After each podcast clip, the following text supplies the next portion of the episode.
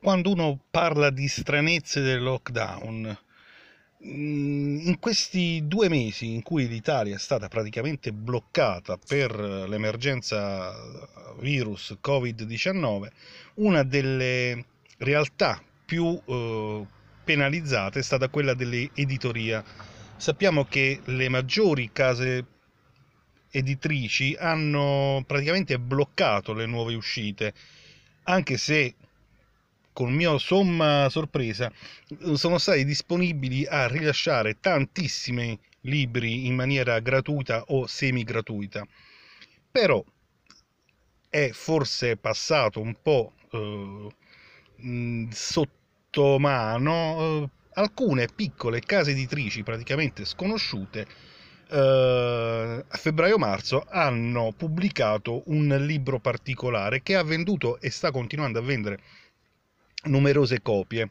Di cosa parlo? Parlo di quello che è definito il rapporto Ruini, cioè vale a dire la relazione finale della commissione d'inchiesta internazionale sulle visioni di Meggiugori eh, una commissione che è stata istituita nel 2010 dall'ex Papa Benedetto XVI e soprattutto una commissione presieduta dall'ex presidente della CEI Camillo Ruini, eh, istituita per indagare sulla soprannaturalità delle apparizioni mariane che si susseguono dal 1981 in Bosnia e Erzegovina, appunto nella cittadina di Meggiugori. Per chi non è addetto ai lavori, eh, diciamo subito che la commissione è stata chiusa nel 2014 e fin da allora si sono susseguiti numerosi rumor e dichiarazioni anche da Papa Francesco che eh, sembrava e sembravano propendere per un giudizio negativo. Tuttavia una dichiarazione ufficiale eh, fino ad oggi non c'è mai stata e la stessa eh, relazione finale non è ufficialmente mai stata pubblicata diamo la colpa alla pandemia scoppiata negli stessi giorni in cui sarebbe dovuta uscire in maniera ufficiale eh, la relazione o diamo la colpa a quella che è la preferenza tutta vaticana per uh, l'understatement, cioè uh, diamo forse la colpa a una fuga di notizie che ormai nel Vaticano sta diventando un'abitudine, ma qualcosa ha impedito che la pubblicazione del rapporto coincidesse con un annuncio pubblico. Però ora da queste pubblicazioni particolari sappiamo con certezza cosa ha stabilito finalmente la Commissione sui fatti di Medjugorje. Lancio la sigla e ci sentiamo subito dopo.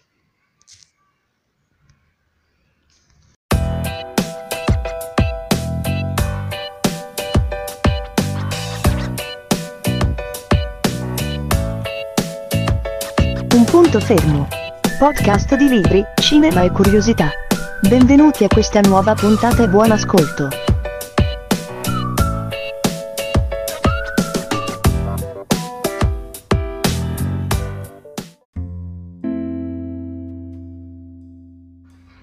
Prima di parlare di questa relazione facciamo un po' di storia, parliamo di quello che è il fenomeno delle mariofanie. Vi dico subito che tantissimo materiale potete trovarlo eh, sia su eh, libri specializzati sull'argomento, anche pubblicati dal Vaticano, in particolare dalle edizioni di San Paolo, ma soprattutto eh, negli archivi del CICAP. Non vi vado manco a spiegare cos'è il CICAP. Comunque, le eh, apparizioni mariane, tecnicamente chiamate mariofanie, nella storia nostra eh, non sono affatto rare. Eh, soprattutto a voler credere a tutte le dichiarazioni che si susseguono continuamente. Un libro in particolare pubblicato nel 2010 intitolato Dizionario delle apparizioni della Beata Vergine Maria, mamma mia, eh, del francese René Laurentin, eh, ne ha elencate oltre 2000, sono veramente tante. Uh, facendo dei calcoli eh, così a spanne, uh, solo dagli anni 90 ad oggi uh, ce, sono, ce ne sono state oltre 500, però la Chiesa Cattolica con la C maiuscola, ne ha riconosciute al momento soltanto 15, con molta fatica. Uh, le più note naturalmente sono le apparizioni di Lourdes del 1858 e quelle di Fatima del 1917, su queste non vado a discutere, anche perché sono diventate queste le più importanti mete di pellegrinaggio del cattolicesimo contemporaneo. Tutte le altre 13 non hanno avuto una fortuna simile, Un caso a parte resta ovviamente Medjugorje. Uh, a partire dal 24 giugno del 1981 uh, la Madonna sarebbe apparsa a sei persone all'epoca giovanissime, quattro donne e due uomini, uh, con un'età compresa all'epoca tra i 10 e i 16 anni, in questa minuscola località di quella che allora era la Jugoslavia, oggi è Bosnia e Erzegovina. Da allora il fenomeno Medjugorje si è dilatato fino ad assumere proporzioni epocali per chi è dentro a queste cose potrebbe veramente strapparsi i capelli. Secondo uno studio della Facoltà di Scienze Sociali eh, dell'Università dell'Erzegovina, dal 1981 la cittadina ha generato un fatturato complessivo di oltre 11 miliardi di euro e oggi eh, è certificato da lavoro a circa 2000 persone, qualcuna in più in realtà, eh, nel settore turistico, alberghiero, ricettivo, mettendo a disposizione dei pellegrini, tra virgolette, oltre 20.000 posti letto, senza contare tutto il movimento fatto dai vari tour operator. Eppure, eh, nonostante la centralità assoluta di questa, mete, di questa, meta nella rete dei pellegrinaggi mondiali, la Chiesa è fino ad oggi rimasta reticente eh, sul riconoscimento della realtà delle apparizioni. All'epoca dei fatti eh, c'era un vescovo eh, nella zona di Mostar eh, che si chiamava Pavao Zanic, eh, appunto vescovo della diocesi in cui ricade Medjugorje ed è stato fino alla morte un uh, convinto critico della miracolosità delle apparizioni. Ad appoggiare queste apparizioni invece c'era la comunità francescana di Medjugorje che gestisce, guarda caso, una chiesa con uh, ostello allegato imponente, la ormai famosa chiesa di San Giacomo. La prima commissione fu praticamente costituita in tempo immediato, già nel 1982, e uh, fu una commissione d'inchiesta diocesana. Venne ampliata poi nell'84 e fino al 1986 quando si pronunciò con un constat de non supernaturalitate. Per chi non sa cosa vuol dire, vi dico subito che la, questa è la formula con cui viene disconosciuta qualsiasi soprannaturalità a un'eventuale apparizione o miracolo. Tuttavia, che succede? Che eh, questa cosa non è piaciuta alla congregazione per la dottrina della fede, che riteneva possibile l'intromissione della politica comunista nella decisione della diocesi, perché si era in quel periodo nella fase declinante della Jugoslavia comunista. Fu perciò convocata in 448 una seconda commissione d'inchiesta nazionale questa volta che nel 1991, praticamente quando stava scoppiando in Jugoslavia, la vigilia si era ormai della guerra civile, che fa? Aggiunge un non. Un non alla frase precedente la trasforma in una formula dubitativa con cui si dichiara che al momento non è possibile pronunciarsi a favore, ma nemmeno escludere del tutto il miracolo. Quindi diventa un non constat, che è molto importante. La guerra tuttavia non ha fermato né le apparizioni ai veggenti né il crescente richiamo di Medjugorje, ma soprattutto non ha fermato l'ostilità della diocesi locale. Il nuovo vescovo Rakto Peric rimase, come il suo collega precedente, scettico, decisamente scettico sulle apparizioni, di cui non ha mai riconosciuto, mai voluto riconoscere la sovrannaturalità nel 2010 prende il potere Benedetto XVI, già prefetto della Congregazione per la Dottrina della Fede. Per chi non lo sapesse, la Congregazione per la Dottrina della Fede è il nome che oggi viene dato alla Santa Inquisizione. Quindi occhio. Comunque Benedetto XVI che fa? Decide di provare a raggiungere un verdetto conclusivo e avoca a sé il caso, cioè decide di gestirlo lui direttamente. Istituisce una nuova commissione, questa volta internazionale, e mette a capo di questa commissione Camillo Ruini. Non da solo, ma con altri 12 membri, in particolare il cardinale eh, Tomko, che è prefetto della Congregazione per la propaganda della fede, il cardinale Pugic, che è arcivescovo di Vrsbona ed è presidente della conferenza episcopale di Bosnia-Herzegovina, ancora il cardinale Bozanic, arcivescovo di Zagabria, il cardinale Herranz, presidente del Pontificio Consiglio per i testi legislativi, è uno di quelli che mena, l'italiano cardinale Angelo Amato, che è prefetto per la congregazione delle cause dei santi, anche questo è un tipo tosto, poi dei professori Schutz, Achim Schutz, che è professore di antropologia e teologia all'Università Lateranense, il professor Nichel, Christoph Nichel, ufficiale della congregazione della dottrina della fede, anche questo è un indagatore, David Maria Jäger, che è un consultore del Pontificio Consiglio per i testi legislativi, quindi dei personaggi legati sia alla parte teologica che alla parte eh, giuridica dei fatti, e eh, naturalmente al professor Perrella, che è professore di teologia dogmatica con specializzazione in Mariologia al Marianum, che è un collegio particolare del Vaticano. Ancora si aggiunsero eh, il professor Sequeri, docente di teologia alla facoltà eh, dell'Italia settentrionale, facoltà teologica dell'Italia settentrionale sempre legata al Vaticano. Ancora si aggiunse eh, Joseph Kijas, che è anche lui un indagatore della Congregazione per le cause dei santi, ancora un altro italiano, Tony Anatrella, che è uno specialista in psichiatria sociale e insegnante di psicologia al Collegio dei Bernardini alla Facoltà di eh, Filosofia e Psicologia di Parigi. Tutti quanti personaggi collegati alla Chiesa. A questi si aggiunsero poi alcuni esperti, come il professor Topic, Francio Topic, eh, un teologo, eh, Nikic, professore di psicologia e eh, psicologia delle religioni, facente parte della Compagnia di Gesù di Zagabria, una donna, stranamente, Veronica Gaspar, professoressa di teologia, sempre a Rieca, il professor eh, Mikhail eh, Smartoni, professore di spiritual- spiritualità alla Gregoriana di Roma.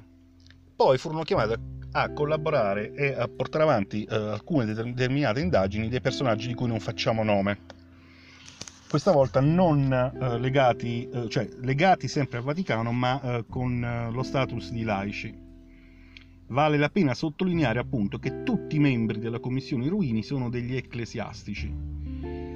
Qui nasce un dubbio, anche all'interno della commissione stessa, che un non credente potrebbe porsi riguardo alla terzietà di questa commissione. Ma andiamo a chiarire un punto essenziale. Le commissioni d'inchiesta della Chiesa Cattolica, qualsiasi esse siano, soprattutto quelle relative ad apparizioni o miracoli, non hanno l'obiettivo di verificare se il fenomeno è da considerarsi o meno sovrannaturale sulla base del metodo scientifico, perché non viene accettato il metodo scientifico. Se si accettasse il criterio della scienza, bisognerebbe, bisognerebbe applicarlo a qualsiasi lato miracoloso di una religione. E la nostra religione, la religione cristiana cattolica, riconosce invece la possibilità dei miracoli come manifestazione del divino, quindi riconosce a monte l'esistenza del soprannaturale.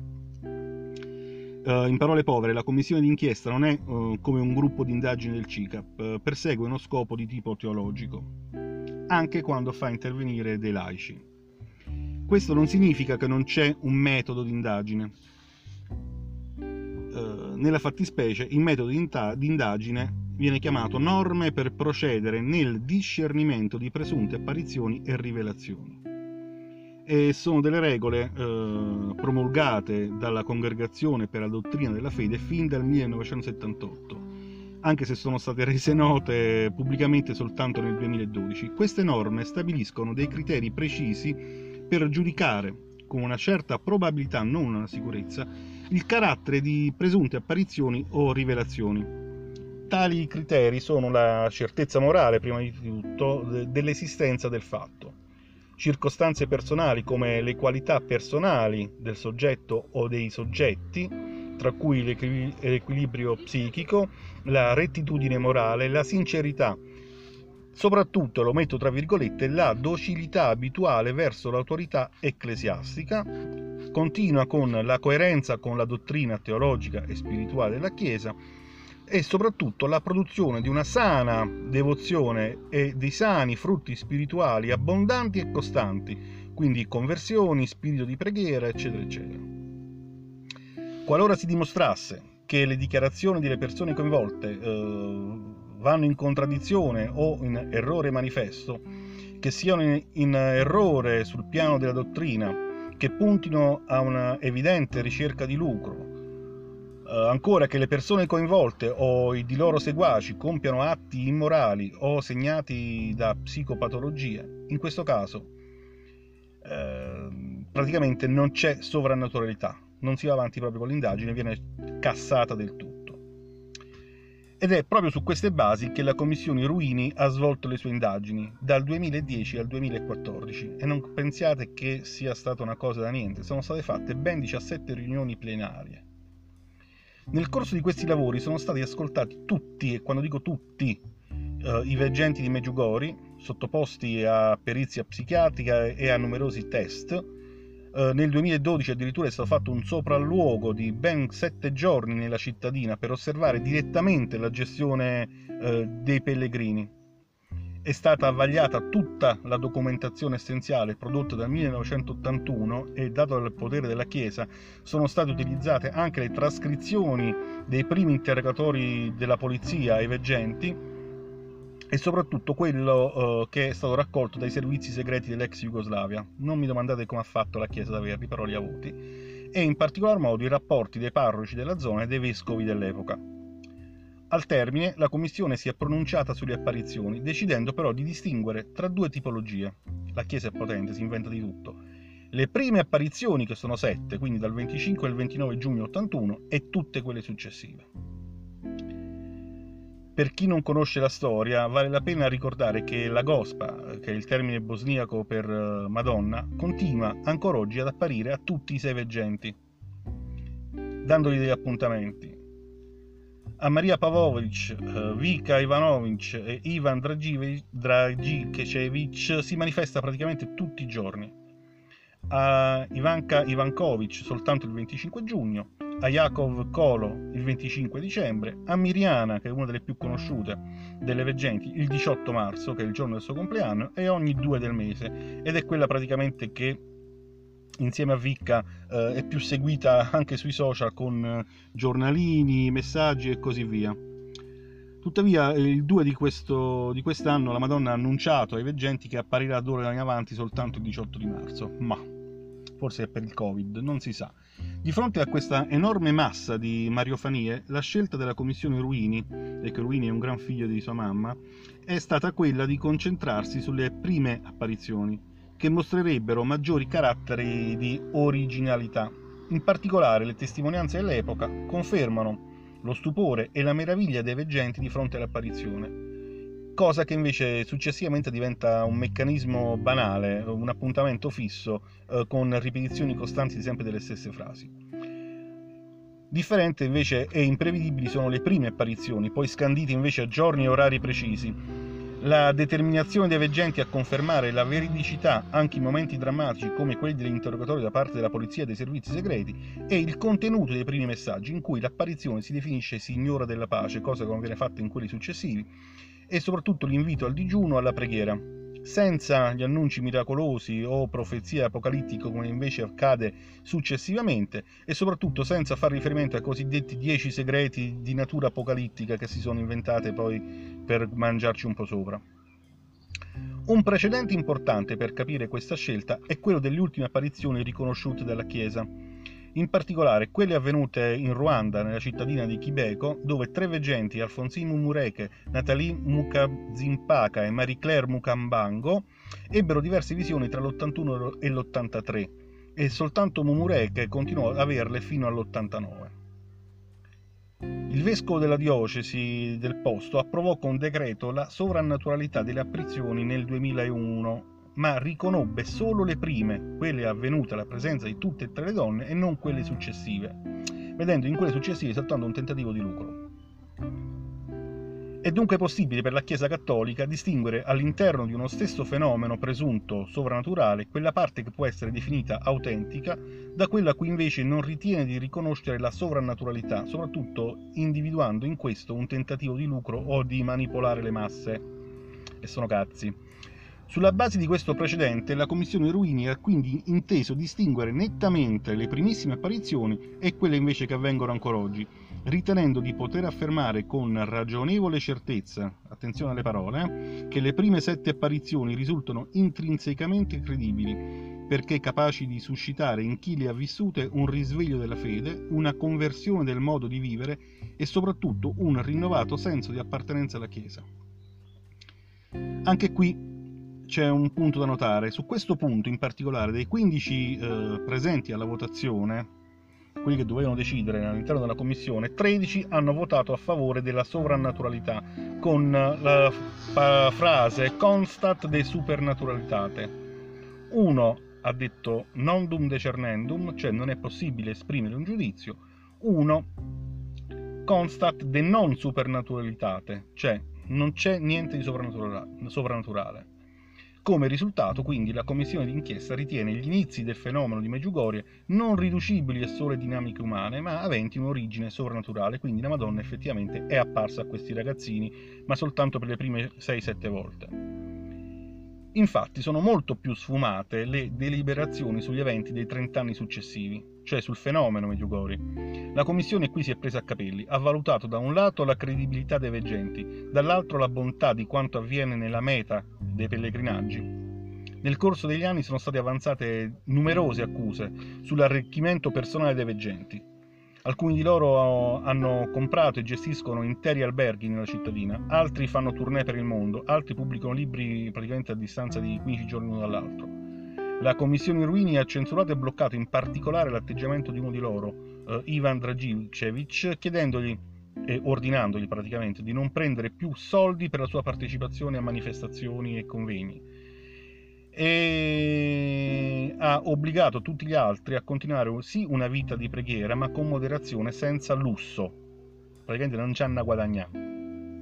Tuttavia ha stigmatizzato alcuni degli aspetti che hanno reso il fenomeno Medjugorje particolarmente popolare in particolare la questione dei dieci segreti e della famosa pergamena che non si sa perché è stata scritta con inchiostro invisibile su cui eh, ci sono i messaggi della Madonna. La Commissione li ha ritenuti incoerenti con la teologia mariana e eh, soprattutto con quello che la Madonna stessa ha rivelato a sti ragazzini le prime volte. La Commissione ha quindi espresso un parere fortemente dubitativo su tutte le apparizioni successive alle prime sette dei 15, 12 hanno dato un nondum decernendum, quindi non possiamo decidere. Due sono stati completamente negativi. A questo punto è stato sollevato il problema, il problema, un problema a questo punto politico. Cosa fare con Medjugorje? Si tratta di decidere su quale atteggiamento il Vaticano deve assumere su Medjugorje nel momento in cui le prime apparizioni sono state riconosciute definitivamente valide. Alcuni eventi intercorsi dopo il 2014, cioè eh, il termine dei lavori delle commissioni, avevano già mostrato un, un certo attivismo della Santa Sede. Nel 2017 Francesco, Papa Francesco, aveva nominato l'arcivescovo polacco Koser come inviato speciale della Santa Sede, proprio a Medjugorje, con un compito pastorale, ma in realtà con lo scopo di accompagnare spiritualmente e pastoralmente i pellegrinaggi quindi togliendo l'organizzazione a chi non aveva autorizzazione della Chiesa e soprattutto con l'esplicito divieto ai parroci di accompagnare i fedeli. Una scelta che secondo Ruini avrebbe ottenuto uh, l'effetto non voluto di uh, lasciare libero il campo a iniziative non conformi con il sentire e la disciplina della Chiesa. Cioè Ruini ha consigliato ed è stato accettato il consiglio di prendere in mano la gestione del fatto. Per controllare ulteriormente la situazione, nel 2019 Francesco ha ufficialmente autorizzato le visite pastorali a Medjugorje, consentendo alle parrocchie di organizzare pellegrinaggi ufficiali, ma solo sotto il controllo dei parroci. Quindi soldi che vanno alla chiesa. La lettura del rapporto Luini, cercatelo perché lo trovate facilmente, permette oggi di ricostruire la razio di queste scelte. Scopriamo infatti che la Commissione aveva votato pressoché all'unanimità con 13 voti a favore contro uno nullo, sulla revoca dei divieti di pellegrinaggio a Medjugorje, valutando tre scenari diversi. 1. Sottoporre Medjugorje all'autorità diretta della Santa Sede.